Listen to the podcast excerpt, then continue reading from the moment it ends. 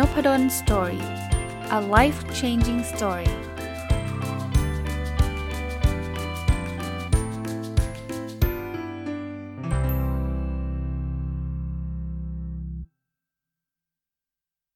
สวัสดีครับ ยินดีต้อนรับเข้าสู่นพดล story podcast นะครับ ก็สวัสดีเช้าวันจันทร์นะครับ วันนี้เริ่มสัปดาห์ด้วยการรีวิวหนังสืออีกเล่มหนึ่งนะครับ ต้องบอกไว้ก่อนเลยว่าผมเป็น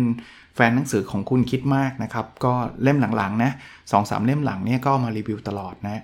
คราวนี้วันก่อนก็เห็นคุณคิดมากนะครับผมก็เป็นออย่างที่บอก follower นะติดตามใน Twitter นะครับก็เลยทราบว่าเออคุณคิดมากเนี่ยออกหนังสือเล่มใหม่มา ชื่อว่าไม่เป็นไรหากวันนี้จะอ่อนแอ แต่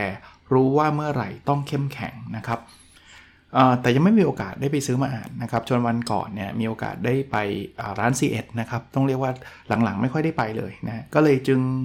เขาเรียกว่าตามหาเลยฮะคือคือจงใจตามหาหนังสือเล่มนี้เลย แล้วก็ได้มา แล้วก็วันนั้นเองนะครับก็อ่านรวดเดียวจบนะเช่นเดิมนะครับคุณคิดมากเนี่ยจะเป็นคนที่เขียนหนังสือสำหรับผมนะมันผมว่าสำนวนหรือว่าแนวทางการเขียนเนี่ยอ่านแล้วมันลึกซึ้งอะสำหรับผมนะเพราะฉะนั้นเนี่ย เช่นเดิมนะผมจะเอาคำที่ผมชอบชอบนะครับ แล้วเอามาชวนคุยกันนะครับ เอามาเล่าให้ฟังนะครับ หนังสือมันจะเป็นคล้ายๆ เป็นบทบทสั้น ๆ สั้นๆสั้นๆนะแต่แต่ละบทเนี่ยจะมีบทเรียนอะไรหลายอย่างที่ผมเชื่อว่าน่าจะเป็นประโยชน์กับคนคนคนฟังพอดแคสต์นะครับอะผมเริ่มต้นจากคำแรกเลยจากหนังสือที่ผมคิดว่าเป็นประโยชน์นะครับ คุณคิดมากเขียนไว้ว่า บางทีนะ บางทีกับความสัมพันธ์และการใช้ชีวิต เรื่องไหนที่เราคิดว่าเป็นเรื่องเล็ก เราอาจจะต้องใส่ใจให้มากขึ้น ส่วนเรื่องไหนที่เรารู้สึกว่าเป็นเรื่องใหญ่ เราลองปล่อยวาง มันลงบ้างก็ได้นะ คือทำไมถึงชอบคำนี้นะ เพราะคนส่วนใหญ่เนี่ยต้องเรียกว่าเราเราอิกนอหรือเราไม่ค่อยสนใจเรื่องเล็ก ๆ น้อยๆอะผมผมยกตัวอย่างนะอ่าอันนี้อันนี้ต่อยอดจากหนังสือนะครับ เช่น คนรักกันเนี่ยบางทีเนี่ย เราอาจจะไม่เคย take care ไม่เคยสนใจนะอันนี้เป็นเรื่องความรักก่อนนะ เราไม่เคยสนใจไม่เคย take care แล้วเราก็รู้สึกว่าเรื่องนี้มันเล็ก ๆ ยังไงเขาก็ต้องรู้ว่าเรารักเขานะครับ แต่เรื่องเล็กๆเนี่ยเวลามันสะสมไปเรื่อยๆเนี่ยคือไม่ take care วันนึงมันก็ไม่ได้เดือดร้อนใช่ไหมสองวันก็ไม่เห็นเป็นไรเลยอะไรเงี้ยแต่พอมามาถึงจุดหนึ่งเนี่ยมันกลายเป็นเรื่องใหญ่ได้นะ หรือไม่ต้องเอาเรื่องความสัมพันธ์ก็ได้นะ เอาเรื่องธุรกิจก็ได้นะ เฮ้ย ค่าใช้จ่ายแค่นี้มันเล็กน้อยเล็กน้อย แต่ว่าเล็กน้อยรวมๆกันนี่มันกลายเป็นเรื่องใหญ่เนาะเพราะฉะนั้นเนี่ยถ้าเราเทคแคร์เรื่องเล็กเนี่ยบางทีเนี่ยเมื่อเราเจอเรื่องใหญ่เนี่ยคนที่เราเทคแคร์เนี่ยนะเขาอาจจะมองว่ามันแหมโอ้โหคนนี้เนี่ยเขาดูแลเรามาตลอด มันไม่ได้ดูแลอะไรมากมายอะ่ะเราเราแค่เอาใจใส่เขาเราทำอะไรให้กับเขามาตลอดพอมันเจอเรื่องใหญ่เนี่ยมันอาจจะไม่ใช่เรื่องที่สำคัญมากก็ได้นะครับ เพราะนั้นจริง ๆคำว่าเรื่องเล็กเรื่องใหญ่เนี่ยมันคือการให้ความสำคัญนั่นเองนะครับ อันนี้ก็ผมว่าพออ่านแล้วก็ได้บทเรียนนะว่าบางทีเราถ้าใช้ศัพท์ภาษาอังกฤษคือ take it for granted นะก็คือแบบ เฮ้ย ไม่เป็นไรหรอกเขาเขาเขาโอเคแหละ แต่ว่าอย่าไปคิดแบบนั้นตลอดไปนะมันมันแน่นอนบางอย่างอาจจะไม่เป็นไรจริง ๆ แต่ว่าถ้าเกิดมันสะสมมาเรื่อยๆ มันก็ไม่ดีนะครับอะมาดูคำถัดไปนะคนใกล้นี่แหละคือคนที่อยู่ด้วยกัน ทุกเมื่อเชื่อวัน คนใกล้นี่แหละคือคนที่ดูแล ทุกสุขของเราอย่างแท้จริง และคนใกล้นี่แหละ คือคนที่ผ่านเรื่องราวต่างๆ มากับเรา มนุษย์เนี่ยมีแนวโน้มนะครับจากคำพูดหรือข้อเขียนของคุณคิดมากเนี่ยทำให้ผมได้คิดเหมือนกันว่า เรามีแนวโน้มจะมองข้ามคนใกล้ชิดไปนะครับ เราไม่ค่อยจะเรียกว่าไม่ค่อยให้ความสำคัญหรือไม่ค่อยสนใจนะครับ ผมผมยกตัวอย่างเอาแล้วเรื่องความสัมพันธ์ก็คล้ายๆกันนะครับ ระหว่างคนที่เป็นแฟนกันใหม่ๆเนี่ยโอ้ยเราเทคแคร์เขาสุดขีด เราแคร์คำพูดทุกคำเราต้องแต่งตัวดี เราต้องอูทำทุกอย่างที่เขาเรียกกันว่าช่วงโปรโมชั่นใช่ไหมแต่พอแต่งงานแล้วเนี่ยหลายครั้งเนี่ยเราก็มองข้ามเขาไป เพราะว่ามันมันเจอหน้ากันทุกวันอะความสำคัญมันก็ลดลง อันนั้นเป็นสิ่งที่เรามักจะได้ยินได้ฟังหรือแม้กระทั่งประประสบกับตัวเองนะครับ แต่อย่าลืมนะ ว่าไอ้คนใกล้ตัวเรานี่แหละจริง ๆ แล้วมีความสำคัญกับเรามากที่สุดนะครับอย่าให้เกิดเหตุการณ์อะไรบางอย่างก่อน แล้วเราเราค่อยมานั่งเสียใจภายหลังว่าโอ้รู้งี้ ตอนนั้นฉันสนใจเธอดีกว่ารู้งี้ ตอนนั้นฉันให้ความสำคัญกับเธอมากขึ้น ฉันคงไม่ผิดหวังแบบนั้นแบบนี้นะครับ ก็คนใกล้นี่แหละครับคือคนที่จะอยู่กับเรานะครับ เป็นคนที่ดูแลทุกสุขอย่างที่คุณคิดมากได้เขียนไว้ในหนังสือเล่มนี้นะถัดไปนะครับ การที่เราทุกข์ใจการที่เราเครียดไม่ได้ช่วยอะไรดีขึ้น มีแต่จะทำให้เรามองเห็นทางออกของปัญหาได้แย่ลงคำนี้ผมก็ชอบนะ คือจริงๆ ห้ามไม่ได้หรอกครับ เรื่องเครียดเรื่องทุกข์ใจมันเป็นเรื่องปกติ แต่ขออย่างเดียวคืออย่าไปจมกับความเครียดกับความทุกข์ใจมากจนเกินไปฮะมันไม่มีใครหรอกครับ โดยทั่วไปที่จะไม่เครียดและไม่ทุกข์ใจในทุก ๆ เรื่องบางทีมันเกิดเหตุการณ์ที่มันไม่ดีใช่ไหมมันก็เครียดมันก็ทุกข์ใจนะแต่บทเรียนนี้บอกเราบอกว่า ไอ้ความเครียดเนี่ยมันก็ไม่ได้ทำให้เหตุการณ์นั้นดีขึ้นนะไอ้ความทุกข์ใจก็ไม่ได้ทำให้เหตุการณ์นั้นมันมันมันดีขึ้นนะนะจริงๆแล้วถ้าเกิดเราลดลง หรือถ้าทำดีที่สุดคือลดแบบหายไปเลยเนี่ยมันจะทำให้เราได้มองเห็นทางออกหลาย ๆ อย่างนะครับ อยู่กับความเครียดกับความทุกข์ใจนานๆเนี่ยทางออกมันก็คือคือเราจะไม่มีอารมณ์หาทางออกอะ่ะเราจะรู้สึกว่าไม่มีทางออกอย่างเดียวเลย เราปิดประตูเลยนะครับ ผมชอบอีกคำหนึ่งในหนังสือเล่มนี้ไม่ได้เขียนไว้นะครับ ก็บอกว่าเมื่อประตูบานหนึ่งปิดเนี่ยบานหนึ่งมันจะเปิดเสมอ เพียงแต่เราจะสังเกตเห็นประตูบานที่มันเปิดหรือไม่เท่านั้นเองนะฮะโอเคนะครับ มาดูคำพูดถัดไปนะ การย้อนกลับไปในบางช่วงเวลาของอดีตอาจสำคัญ แต่การหลุดพ้นและก้าวต่อไปจากอดีตนั้นสำคัญยิ่งกว่าอะมนุษย์เราเหมือนกันนะครับ เราทำอะไรผิดพลาดหรือทำอะไรอะไรก็ตามในอดีตเนี่ยย้อนกลับไปก็สำคัญนะ ตอนนั้นเป็นอะไรตอนนี้เป็นยังไง แต่สิ่งที่สำคัญคือปัจจุบันใช่ไหมเพราะฉะนั้นเนี่ยคุณคิดมากก็เลยบอกว่าหลุดพ้นและก้าวต่อจากอดีตสำคัญยิ่งกว่านะ move on ถ้าใช้ภาษาอังกฤษเนี่ยบางทีเนี่ยเราไปยึดติดอยู่กับอดีตนะเราก็นั่งคิดรู้งี้รู้งั้นอะไรเงี้ยซึ่งก็คิดได้แหละ แต่ว่าคิดแบบนั้นมันไม่ได้ช่วยอะไรนะครับ มันไม่ได้ทำให้เราเราเราดีขึ้นได้อย่างไรนะอ่าถัดไปครับ ไม่มีใครจำกัด ความสามารถของเราได้มีแต่ตัวเราเองที่เป็นผู้จำกัดมันไว้ด้วยความคิดของเรานะชอบคำนี้มากเลยนะครับ จริงๆเขาบอกมนุษย์ทำได้เท่าที่ตัวเองคิดว่าตัวเองทำได้ ซึ่งมันมันจริงสุดๆนะหนังสือเล่มนี้ไม่ได้เขียนตรงนั้นไว้ แต่ว่ามันเป็นประโยคประมาณเดียวกันนะครับ หรือเฮนรี่ฟอร์ดนะครับคำพูดดังมากของเฮนรี่ฟอร์ดคือ if you think you can or you think you cannot you are always right นะครับ ก็แปลว่า อาจจะเขาอาจจะไม่ได้พูด exactly แบบนี้นะ ไม่ได้พูดเป๊ะๆแบบนี้นะ แต่คุณคิดว่าคุณทำได้หรือคุณคิดว่าคุณทำไม่ได้ คุณถูกเสมอ หรือแปลอีกชั้นหนึ่งก็คือคิดว่าทำได้มันก็ทำได้ ถ้าคิดว่าทำไม่ได้มันก็ทำไม่ได้ จริง ๆ นะครับ มันเป็นแบบนั้นจริง ๆ คือคือผมบอกแบบนี้บางคนบอกโอ้ยอย่างนั้นมันทุกคนก็ทำได้อยู่แล้วสิถ้างั้น ทุกคนก็คิดว่าตัวเองรวยทุกคนก็รวยหมด ไม่ใช่ฟิลนั้นฟิลที่ผมกำลังจะพูดคือถ้าคิดว่าทำไม่ได้เราจะไม่ทำตั้งแต่แรก เพราะนั้นความเป็นไปได้มันคือศูนย์เลย ถ้าคิดว่าทำได้เนี่ยความเป็นไปได้มันอาจจะไม่ใช่ร้อยแต่มันมากกว่าศูนย์แน่นอนอะมองในมุมนี้นะครับมองในมุมนี้นะความสามารถของเรามันอยู่ที่ความคิดของเรานั่นเลยนั่นเองนะครับว่าเราคิดได้จนถึงจุดไหน ถัดไปนะครับ บางครั้งสิ่งสำคัญในชีวิตก็คือการหาให้เจอว่าใครและอะไรที่สำคัญกับเราจริง ๆ และมอบเวลาที่เรามีให้กับใครคนนั้นและสิ่งนั้น ผมชอบจังเลยนะครับสำหรับประโยคนี้ คือบางบางทีเนี่ยเราใช้ชีวิตแบบหนูถีบจักรอะหัวหมุนไม่หมดเลยตั้งแต่ตอนเช้ามาก็วิ่งไปทำทำงานแบบกลับมารู้ตัวอีกทีห้าทุ่มแล้วอะไรเงี้ยคือคือชีวิตผมก็ไม่ได้บอกว่าเป็นทุ่งหญ้าลาเวนเดอร์แหมตื่นเช้ามามานั่งตกผลึกว่าชีวิตฉันไปทางไหนอะไรเงี้ย ผมเข้าใจนะ แต่เราต้องมี moment บาง moment นะครับ ที่ต้องย้อนกลับมาคิดถึงอะไรแบบเนี้ยว่า อะไรคือสิ่งสำคัญชีวิต ใครและอะไรที่มันสำคัญกับเราจริง ๆทำไมต้องคิดรู้ไหมครับ เราจะได้ไม่หลงทาง มันเหมือนเราเดินทางอยู่เนี่ย เราต้องหยุดคิดซะบ้างนะว่าเรากำลังจะไปทางไหน ไม่ใช่ตะบี้ตะบันขับรถไปเรื่อยๆ หรือไม่ไม่ตะบี้ตะบันเดินไปเรื่อยๆฮะเพราะเราอาจจะพบว่า พอไปถึงจุดนั้นแล้วเอ้ามาผิดทางมาผิดทางตลอดชีวิตนี่หว่า มันน่าเสียดายเนาะที่เราทุ่มเทโอ้ตะบี้ตะบันหามนุ่งหามข้าม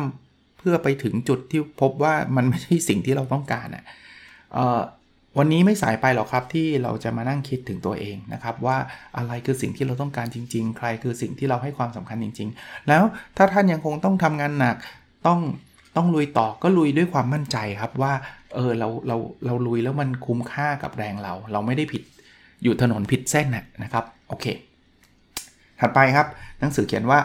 แต่เมื่อถึงวันนี้วัยนี้ผมก็เข้าใจแล้วว่าไม่จำเป็นเลยที่ผมต้องเป็นได้ทุกอย่าง และไม่จำเป็นเลยที่ใครสักคนต้องเป็นได้ทุกอย่าง คือผมต่อยอดให้เลยครับ ไม่มีใครเป็นทุกอย่างได้ครับ ผมยังไม่เคยเห็นเอาเอาเอานักกีฬาก็ได้นะ ยกตัวอย่าง นักฟุตบอลระดับโลกคนไหนเนี่ยที่เล่นยิมนาสติกเก่งเลยนะผมไม่เคยเห็นนักว่ายน้ำระดับโลกคนไหนที่วิ่ง 100 เมตรได้เร็วมากนะ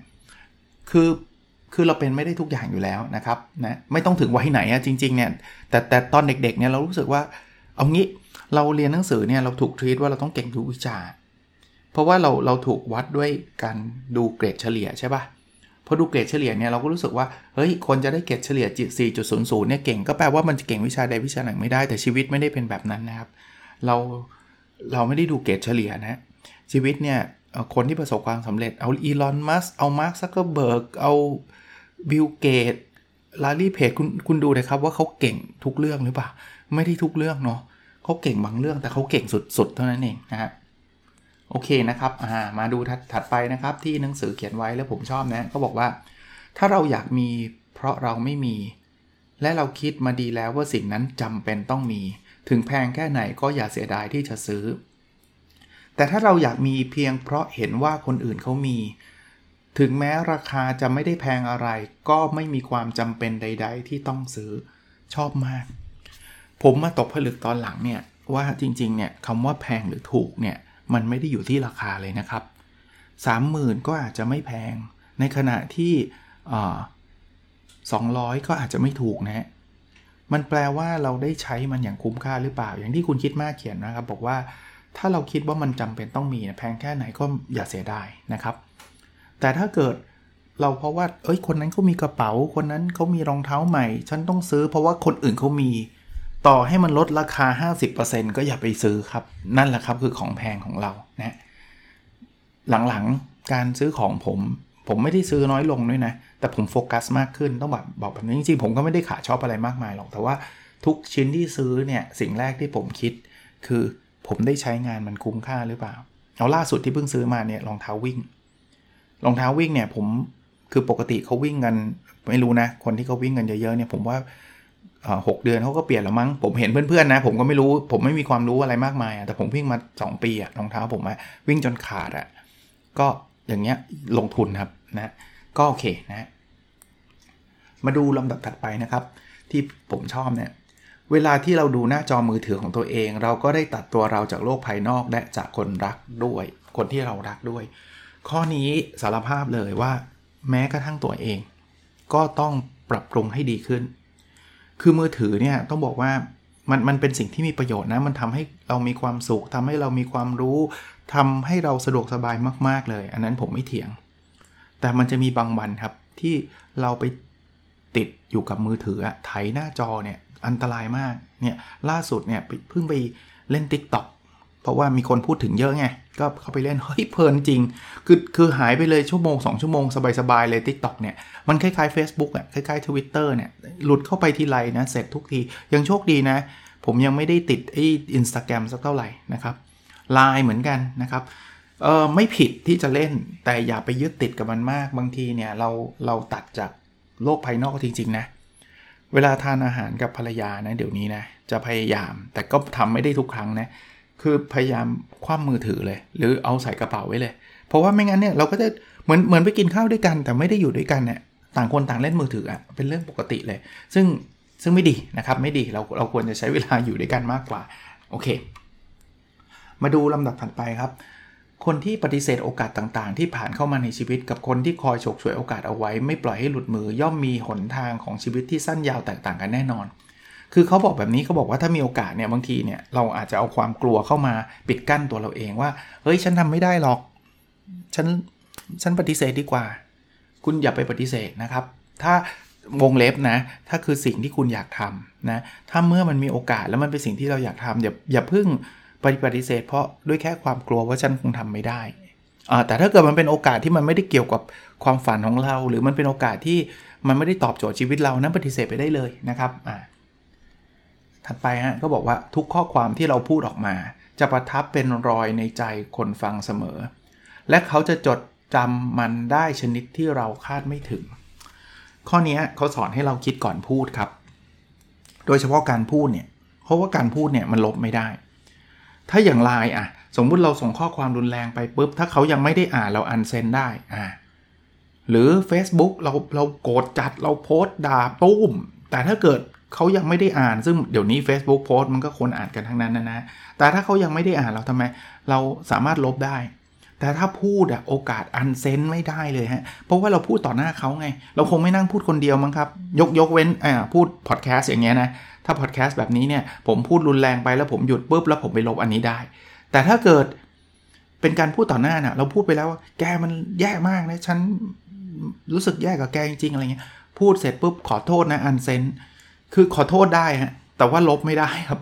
บางทีเนี่ยคำพูดมันไปติดติดติดติดใจเขานานเลยฮะโดยเฉพาะอย่างยิ่งในนี้ผมฝากไว้ด้วยนะครับ คือผมผ่านเรื่องราวแบบนี้มาด้วยเช่นเดียวกัน คือการพูดกับลูกนะบางทีพ่อแม่โกรธลูกเนี่ยว่าลูกแสลงเลยเงี้ยผมเคยตอนเด็กๆ เวลาลูกดื้อใช่ไหมก็ดุแต่พอมาตอนหลังเนี่ยเราเราต้องกลับมานั่งคิดนะว่า เราดุเนี่ยเพราะอารมณ์เราหรือเปล่า คือจริง ๆ แล้วบางอย่างเนี่ยมันไม่ไม่ได้เป็นความผิดขนาดนั้น เราไม่ต้องดุขนาดนั้นก็ได้นะซึ่งซึ่งพอเรามาได้คิดเนี่ยตอนหลังจะมีสติมากขึ้นนะเป็นเรื่องปกติพ่อแม่ต้องเจอนะครับลูกดื้อลูกอะไรเงี้ยแต่แต่ถึงจุดหนึ่งเนี่ยถ้าเกิดเราตระหนักรู้ตระหนักคิดตัวเองได้นะครับว่าเฮ้ยบางทีมันแค่อารมณ์ไว้เราแค่เหนื่อยนะแล้วเราก็มาใส่อย่างเงี้ยไม่ควรนะครับไม่ดีนะแล้วลูกเขาก็จะจำคำพูดเหล่านั้นเรานะซึ่งซึ่งก็ มันก็น่าเสียใจแต่มันก็ผ่านไปแล้วใช่ไหมถ้าเกิดถ้าเกิดเรากลับตัวได้ก็ก็โอเค เราย้อนกลับไปในอดีตไม่ได้โอเค มาดูอันถัดไปนะครับ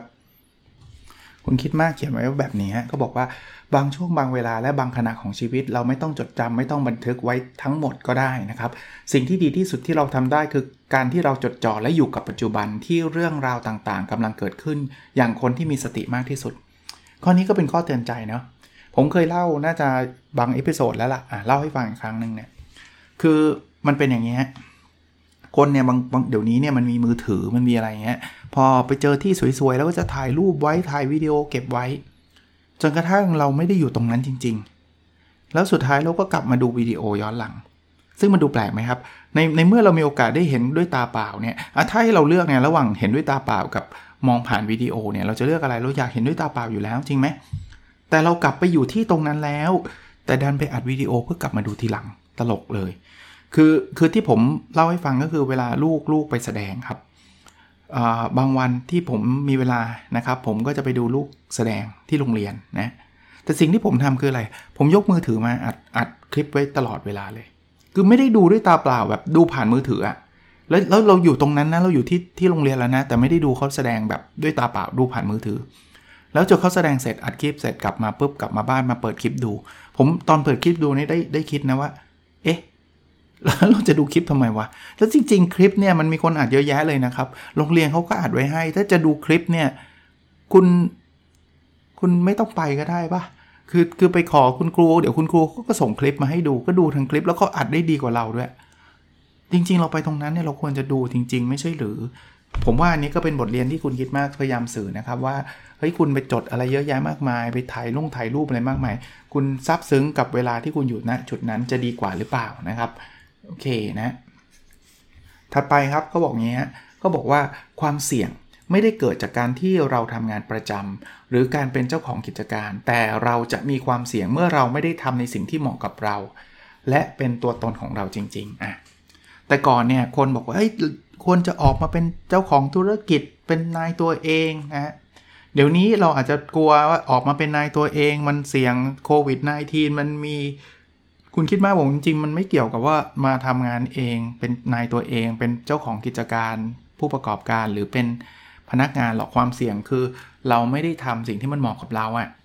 ถ้าเราไม่ได้ทำในสิ่งที่เหมาะกับเรานะ ต่อให้ทำงานประจำนะ คุณก็อาจจะโดนไล่ออกได้เลยเพราะคุณทำงานได้แย่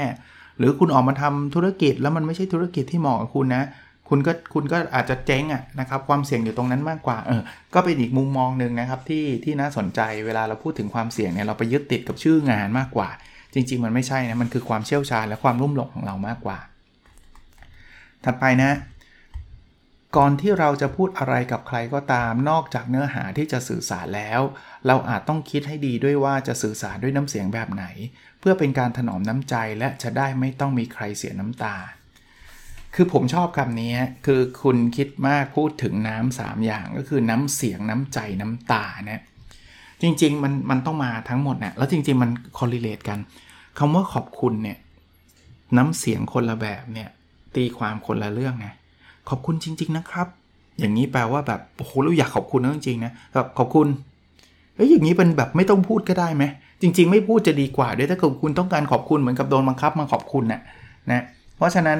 ต้องต้องต้องระวังน้ำเสียงเรานะ ซึ่งมันก็จะสื่อออกมาจากอารมณ์ความรู้สึกของเราจริง ๆ นั่นแหละนะถัดไปนะเขาบอกว่า ในบางครั้งที่สุดของการมองสิ่งใดก็ตาม คือการรู้จักที่จะมองข้ามไปบ้าง จริงอย่างยิ่ง เดี๋ยวจะมีหนังสืออีกเล่มหนึ่งครับ ชื่อเป็นหนังสือแปลที่ผมเข้าคิวไว้แล้ว ในสัปดาห์นี้น่าจะมารีวิว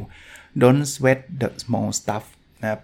เชื่อเถอะอย่าเยอะเกินนะครับ เป็นหนังสือที่ผมได้ยินมานานแล้ว แต่ concept หนังสือคือเรื่องนี้เลย คือบางทีมันเป็นเรื่องเล็กคุณมองข้ามไปเถอะนะฮะคุณเอาแต่แบบคุณเอาทุกเรื่องเป็นเรื่องใหญ่หมดเนี่ยชีวิตคุณจะไม่มีความสุขเลยอะชอบชอบชอบแนวคิดนี้จริงๆนะมาดูถัดไปครับ เมื่อไรก็ตามที่เราต้องตกเป็นตัวสำรอง สิ่งที่ดีที่สุดที่เราทำได้ ไม่ใช่การยอมรับตำแหน่งตัวสำรองนั้น แต่คือการเลือกที่จะรักตัวเอง ด้วยการถอยออกมาจากการแข่งขันนั้นเสีย คือคุณคิดมากบอกว่าถ้ามันเป็นนักกีฬาเนี่ย เป็นตัวสำรองไม่ใช่เรื่องแปลกสมมุตินักฟุตบอลเนี่ยคุณแค่พยายาม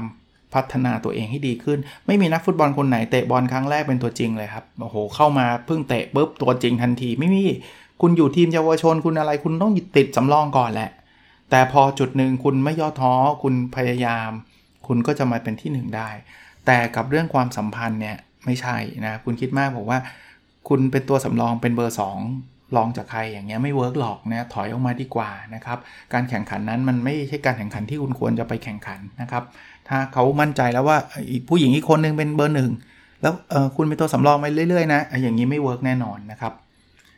โอเคนะครับถัดไปนะก็บอกว่าหากเรารักใครและอยากให้ใครรักเราจงรักษาความไว้ใจระหว่างกันไว้ให้ดี เพราะเมื่อไหร่ก็ตามที่ความไว้ใจได้หมดลง ความรักก็ไม่อาจคงอยู่ไหวจริงครับ เพราะว่าถ้าเกิดเรารู้สึกว่าไม่ไว้ใจคู่ชีวิตเราหรือแฟนเรานะต่อให้มีความรักยังไงนะ ผมว่าอยู่ไม่รอดอะอยู่ไม่รอดคือไง เราจะรู้เฮ้ยเธอไปไหน เธอทำกับใครเอ๊ะทำไมอย่างนั้นทำไมอย่างนี้เพราะมันไม่ไว้ใจไง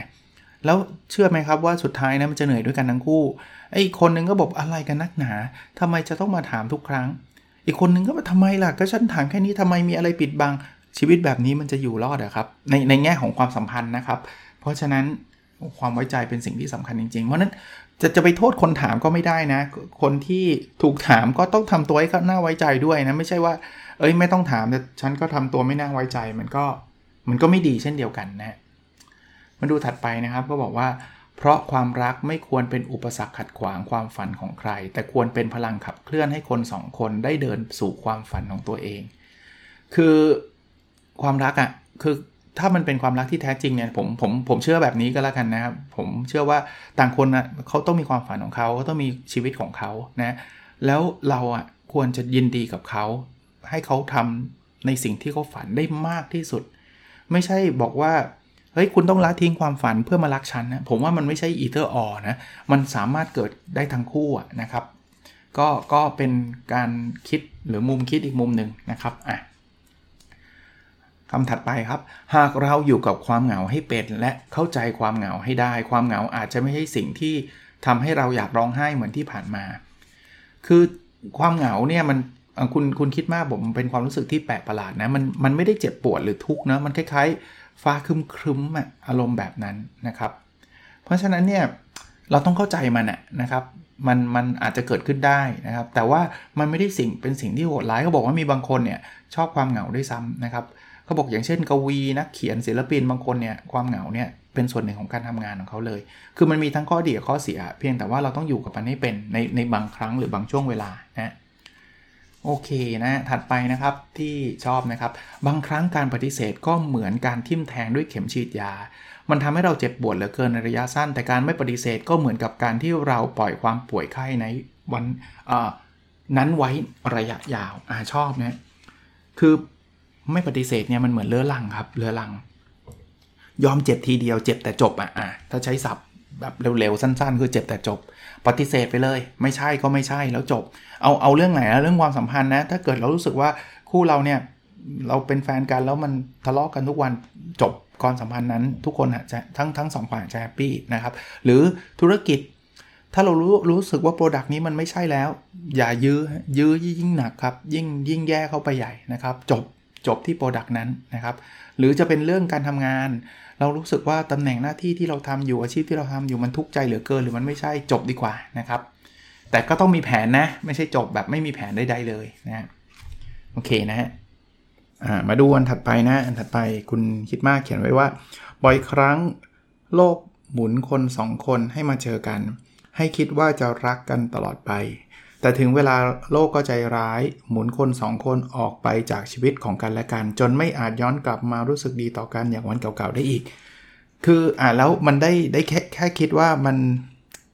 มันหลายๆหลาย ๆ เรื่องแล้วกันบอกแบบนี้ก็แล้วกันว่ามันก็อาจจะควบคุมไม่ได้นะ คือ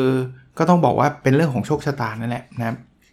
หลายๆ ครั้งเราอาจจะคิดว่าเราจะอยู่ด้วยกันได้ตลอดไป แต่ด้วยเหตุผลในในบางประการนะครับ มันไม่มีอะไรจีรังยั่งยืนนะนะก็ก็ต้องยอมรับนะอะมาดูถัดไปนะครับ บอกว่าความสัมพันธ์ที่ใครคนหนึ่งวิ่งตาม แต่ใครอีกคนวิ่งหนีความสัมพันธ์นั้นคงเหนื่อยเกินไปที่เราจะยื้อไว้นี่ก็ชัดเจนนะครับ ถ้าคนหนึ่งตามตลอดเวลาคนหนึ่งก็หนีตลอดเวลาก็ก็ก็เห็นได้ชัดอยู่แล้วไม่ใช่ความสัมพันธ์ที่ดีนะครับอ่าถัดไปนะก็บอกว่า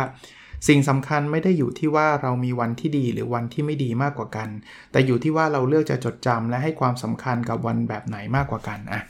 คือนี้มันก็เป็นบทเรียนสอนใจเรานะครับว่าบางครั้งเนี่ยมันอาจจะเราอาจจะดีวันหนึ่งทะเลาะกันวันหนึ่งดีวันหนึ่งทะเลาะกันวันหนึ่งก็ไม่เป็นไรฮะแต่ถ้าเราให้น้ำหนักกับวันที่ดีนะเราก็จะมีความสุขมากกว่า แล้วเราก็น่าจะมีความสัมพันธ์ที่ดีมากกว่า แต่ถ้าเราไปให้น้ำหนักกับวันที่ไม่ดี อ่าสมมุติว่าดี 10 วันไม่ดีวันหนึ่งแต่เราโหไม่ดีนี่เป็นเรื่องใหญ่เรื่องโตมาก นั่งคิดนั่งทุกข์อยู่ตลอดเวลา แต่ดี 10 วันไม่ได้มองให้ความสำคัญมันเลยเนี่ย มันก็ก็ไปกันไม่รอดนะก็แค่นั้นเองนะ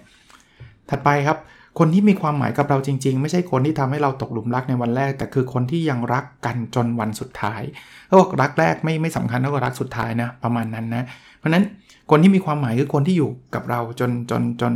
สุดท้ายนะนั่นนั่นแหละครับที่เป็นรักที่สำคัญที่สุดนะก็ชอบคำนี้นะชอบคำนี้อ่าถัดไปครับ หากอยากจะลดน้ำหนักของความทุกข์ลง เราคงต้องพยายามที่จะไม่แบกรับ ไม่นำความทุกข์ใหม่ๆ เข้ามาในหัวใจ และรู้จักที่จะออกกำลังใจ เพื่อกำจัดเอาความทุกข์ออกไปบ้าง ผมว่ามันเป็นการเปรียบเทียบที่ดีเนาะ คือเราออกกำลังกายเพื่อจะกำจัดไขมันกำจัดน้ำหนักส่วนเกินออกเขาบอกว่าก็เหมือนกัน ถ้าเราอยากที่จะมีความสุขเราก็ต้องออกกำลังใจ ออกกำลังใจก็คือการลดน้ำหนักความทุกข์ลง คือเราลดความทุกข์ไม่ได้ เพราะบางทีมันเราคอนโทรลมันไม่ได้หรือเราควบคุมมันไม่ได้นะครับ แต่อย่างแรกก็คือพยายามมันมีใช่ไหมพยายามอย่าแบกมันไว้นะวางปล่อยวางนะวางมันลงบ้าง แล้วก็อย่าไปเอาความทุกข์ใหม่ๆเข้ามาในหัวใจนะครับ อันนี้คือการออกกำลังใจนะ ถ้าเราออกกำลังใจบ่อยๆ เราก็จะเป็นคนที่มีใจที่แข็งแรง เหมือนกับออกกำลังกายบ่อยๆ เราจะมีร่างกายที่แข็งแรงนั่นเองนะครับ อ่าอันดับถัดไปครับ เราควรทำดีต่อไปและไม่ควรยอมแพ้ต่อการทำดี เพราะเมื่อเราทำดีหัวใจเราจะมีความสุขที่สุด หัวใจที่มีความสุขที่สุดคือหัวใจของเรา จริงอย่างยิ่งนะเน้นเลยนะครับ ถ้าเราทำดีเนี่ยเราจะไม่มีความทุกข์หรอกนะคือคือมันไม่ได้แปลว่าความทำความดีแล้วจะมีความสุขอัตโนมัติ หรือความทุกข์จะไม่เข้ามาไม่ใช่แบบนั้น แต่ว่าไอ้ไอจังหวะที่การทำความดีอะเราจะไม่รู้สึกแย่กับสิ่งที่เราทำแน่ๆอันนั้นอันนั้นน่ะชัวร์มั่นใจ แต่ถ้าเกิดเราทำไม่ดีนะ เราก็จะรู้สึกแย่แน่ๆผมว่าเชื่อเชื่อว่าทุกคนเนี่ยทำไม่ดีแล้วเรารู้ว่าตัวเองทำไม่ดีเนี่ย ถึงแม้เราจะบอกว่าไม่เป็นไรไม่คือคือเราปฏิเสธตัวเองไม่ได้หรอกครับนะคุณคิดมากเขียนต่อไปนะครับที่ผมชอบนะครับ ความพ่ายแพ้แท้จริงแล้วอาจจะ อาจไม่ใช่จุดจบ หรือการสิ้นสุดของเรื่องใด ๆ แต่ความพ่ายแพ้เป็นเพียงแค่บันไดขั้นหนึ่งที่พาเราก้าวเดินไปต่อ ผมผมพูดมาน่าจะเยอะมากเลยแหละ ไม่ว่าจากหนังสือจากเล่มไหนก็ตามว่าไอ้ความพ่ายแพ้มันแค่ step ที่จะนำเราไปสู่ความสำเร็จนะครับ เพราะฉะนั้นเนี่ยอย่าไปท้อใจหรืออย่าไปหยุดหยุด เพราะว่ามันแพ้ครั้งเดียวหรือแพ้อาจจะไม่ได้ครั้งเดียวนะ เราเราเคยอ่าผมยกตัวอย่างอีกครั้งก็ได้ J.K. Rowling เนี่ย เขียนแฮร์รี่พอตเตอร์ส่งไปสำนักพิมพ์ 11 แห่ง โดน reject หมด ถ้าเขา treat ว่าความพ่ายแพ้มันมันคือจุดจบ เราก็ทั้งโลกคงไม่ได้อ่านแฮร์รี่พอตเตอร์กันแล้วอะชีวิตของ J.K. Rowling ก็คงไม่ได้เป็นแบบนี้ อันนี้เป็นแค่หนึ่งในเป็นร้อยเป็นพันตัวอย่างนะครับ เราไม่จำเป็นต้องเป็น JK Rowling ก็ได้นะ ผมว่าทุกครั้งเนี่ยถ้าถ้าผมถามคำถามนี้นะ ให้ท่านลองคิดนะ ท่านเคยทำอะไรบ้างที่ตอนแรกมันดูไม่สำเร็จแล้วตอนหลังมันกลับมาสำเร็จนะผมคิดว่าหลายคนจะมีตัวอย่างจะเป็นตัวอย่างที่แบบเยอะมากหรือเป็นตัวอย่างเล็ก ๆ แต่ผมว่ามีทั้งนั้นนะครับ มันเหมือนขี่จักรยานอย่างเงี้ยมีใครบ้างครับขี่ครั้งแรกเราได้เลย ผมว่าน้อยคนมาก ขี่แล้วล้มนั่นก็คือความพ่ายแพ้ถูกไหมแต่ว่ามันก็เป็นส่วนหนึ่งของความสำเร็จใช่ไหมแล้วสุดท้ายคุณก็ขี่กันเป็นใช่ไหมล่ะอารมณ์นั้นนะครับ อ่าถัดไปครับ วันที่แย่ๆก็เหมือนกับความมืดมิด ที่ทำให้เรามองเห็นแสงของวันดีๆ ได้ชัดเจนขึ้น คือเขาบอกอย่างนี้ถ้าไม่มีความมืดก็ไม่มีความสว่าง เพราะเราไม่รู้ว่านี่คือความสว่าง เพราะนั้นถ้าเราไม่มีความทุกข์เราคงไม่มีความสุขเหมือนกันนะครับเพราะนั้นวันแย่ๆบางทีมันมีเหตุผลของมันนะที่มันแย่เนี่ยมันทำให้เราเวลาเราผ่านมันมาได้เนาะเราก็จะเป็นคนที่แฮปปี้มากขึ้น เป็นคนที่มีความสุขมากขึ้นในหลาย ๆ เรื่องนะอ่าถัดไปนะ บางทีนะบางทีการกับการใช้ชีวิต เราต้องลงมือทำอย่างคนที่ไม่มีวันพรุ่งนี้ แต่ต้องรู้สึกอย่างคนที่ยังมีวันพรุ่งนี้เสมอ แปลว่าให้เราลงมือทำทันทีแหละ ถ้าเราคิดว่าจะไม่มีวันพรุ่งนี้ เราจะไม่ผัดวันประกันพรุ่งนะครับ แต่ต้องรู้สึกอย่างคนที่มีวันพรุ่งนี้เสมอคือทำแล้วไม่สำเร็จให้ให้ให้ปลอบประโลมตัวเองปลอบใจตัวเองว่าพรุ่งนี้ยังมีอยู่ คือประโยคที่2เนี่ยให้คิดเนี่ยคือให้ยังมีความหวังอยู่ ว่ามันยังมีวันพรุ่งนี้อีก เรายังทำได้อีก แต่ให้ลงมือทำวันนี้เหมือนกับเป็นวันสุดท้ายเพราะว่าเขาไม่อยากให้เราผัดวันประกันพรุ่งนะก็เป็นคำพูดที่คมคายนะสำหรับผมผมผมชอบวิธีการเขียน แล้วก็วิธีการให้แนวคิดนะครับอันสุดท้ายแล้วครับนะสิ่งที่ดีที่สุดที่เราจะทำได้ คือการทำปัจจุบันให้ดีที่สุด คือการทำวินาทีนี้ให้มีค่ามากที่สุด อย่างน้อยในวันที่เราพบว่าการจากลาได้เดินทางมาถึง ไม่ว่าด้วยเหตุผลใด แม้วันนั้นเราอาจต้องเสียใจ แต่ก็ไม่มีอะไรที่เราต้องเสียดายชอบคำนี้มาก คือทำปัจจุบันให้ดีที่สุดครับ เพราะว่าปัจจุบันเป็นอย่างเดียวที่เราทำได้ครับ อดีตเราแก้ไม่ได้อนาคตยังมาไม่ถึง ปัจจุบันให้ดีที่สุดทำวินาทีนี้ให้มีค่ามากที่สุด แล้วสุดท้ายนะ ไม่ว่ามันจะต้องจากลา ไม่ว่ามันจะเฟลยังไง เราอาจจะเสียใจครับ แต่เราจะไม่เสียดาย ผมว่าคือคือหลายหลายเรื่องเนี่ยอย่างที่ผมบอกนะมันมันคอนโทรลไม่ได้นะครับเสียใจเป็นเรื่องปกติ ถ้ามันจะเกิดสิ่งที่มันไม่ดี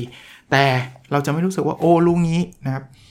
ก็เป็นหนังสือที่ดีเล่มหนึ่งนะครับ ถ้าใครชอบแนวนี้นะเอาเอาแบบนี้ก็แล้วกันบางทีบอกว่าดีไปอ่านแล้วไม่เห็นดีเลย เพราะว่าเราไม่เหมือนกันเท่านั้นเองนะไม่เป็นไรหากวันนี้จะอ่อนแอแค่รู้ว่าเมื่อไหร่ต้องเข้มแข็งนะครับ หนังสือจะคุณคิดมากนะครับ ก็เพื่อจะเป็นประโยชน์กับหลาย ๆ ท่านด้วย คราวนี้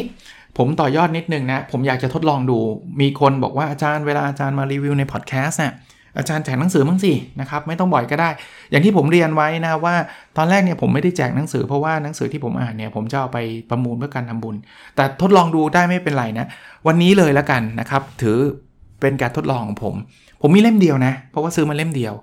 หนังสือเล่มนี้เลยครับ ไม่เป็นไรหากวันนี้จะอ่อนแอแค่รู้ว่าเมื่อไหร่ต้องเข้มแข็ง เอามาแจกสำหรับผู้ฟังพอดแคสต์นพดลสตอรี่หนึ่งท่าน ใครที่สนใจหนังสือเล่มนี้ กติกาง่ายมาก ผมไม่ได้มีกติกาอะไรมากมายนะครับ ท่านฟังพอดแคสต์ episode นี้แล้วท่านรู้สึกว่าชอบตรงไหนคำไหนที่ท่านชอบที่สุด ท่านมาเขียนในโพสต์ ในเพจนพดลสตอรี่เอาเอาแค่ที่เดียวนะไม่ว่าท่านจะฟังแอปพลิเคชันไหน เพราะว่าผมอาจจะเช็คไม่ได้ไม่ได้ทั่วถึง เอาเพจใน Facebook เพจนพดลสตอรี่ที่เป็นตอนเนี้ยท่านที่ฟังเช้ามากๆ ท่านอาจจะต้องรอนิดนึงนะครับ เพราะว่าผมตั้งสเกจดูไว้ตั้งแต่ประมาณตีสี่นะครับ แต่ผมจะมาโพสต์อาจจะช่วงเช้าๆหน่อยก็คือประมาณสักเซซว่า8โมงอะไรเงี้ยนะครับท่านเข้าไปดูในเพจนะครับ มันจะมาเมื่อไหร่เนี่ยท่านเข้าไปตอบในคอมเมนต์ในเพจของของตอนเนี้ยเนาะไม่ต้อง inbox มานะครับท่านท่านเข้าไปในเพจนะครับเพราะว่าไม่งั้นมันจะกระจัดกระจายนะครับ ผมจะขอดูเฉพาะคนที่เข้ามาตอบ comment ในพอดแคสต์ episode นี้คือผมจะโพสต์ทุกวันนะครับ ว่าพอดแคสต์ episode นี้มาแล้ว แล้วท่านจะฟังได้ในช่องทางใดบ้างนะ ถ้าใครติดตามในเพจจะเห็นทุกวันนะครับ deadline ไม่มีแล้วกันเอาเป็นว่าถ้าผมแจกเมื่อไหร่ ผมก็จะเข้าไปบอกว่าขออปิดการแจกแล้วกันนะครับ ท่านจะได้บางคนฟังมาแล้ว 3 วันอะไรเงี้ยเพิ่งเข้ามาได้ยินอย่างเงี้ยอาจจะไม่ทันเนาะสำหรับคนที่ฟังแบบวันต่อวันอาจจะได้เปรียบนิดนึง แต่ผมก็อาจจะมีเวลานะครับ ผมอาจจะไม่ได้ว่าแบบพอพูดเสร็จปุ๊บ9โมงปิดเลยเงี้ยคงไม่ใช่อาจจะเป็นวันๆน่ะนะครับ ให้ท่านมีเวลาย่อยมีเวลาฟังนะครับ แล้วถ้าถ้าปิดเมื่อไหร่ ผมก็จะเข้าไปใน comment บอกว่าตอนนี้ผมได้แจกไปแล้วนะ มีอยู่ก๊อปปี้เดียวไม่ได้มีอะไรเยอะแยะนะครับ ถ้าท่านสนใจก็ลองดูครับ ถ้าถ้าเขียนแล้วไม่ได้ไม่ได้ผมไม่ได้ inbox ไปบอกก็แปลว่าเอาไว้เขียนใหม่นะครับ ผมจะลองดูเหมือนกันนะว่าว่าจะ ก็จะอยากทดลองทำนะครับ ว่ามันมีคนได้ฟังได้อะไร แล้วก็เผื่อจะเอาไปเป็นประโยชน์ด้วยนะครับ ก็หนังสือมันไม่กี่บาทหรอกนะ ผมสามารถแจกได้ก็แจก แต่มีอยู่เล่มเดียวเท่านั้นเอง โอเคนะครับ แล้วเราพบกันในสดถัดไปนะครับ สวัสดีครับ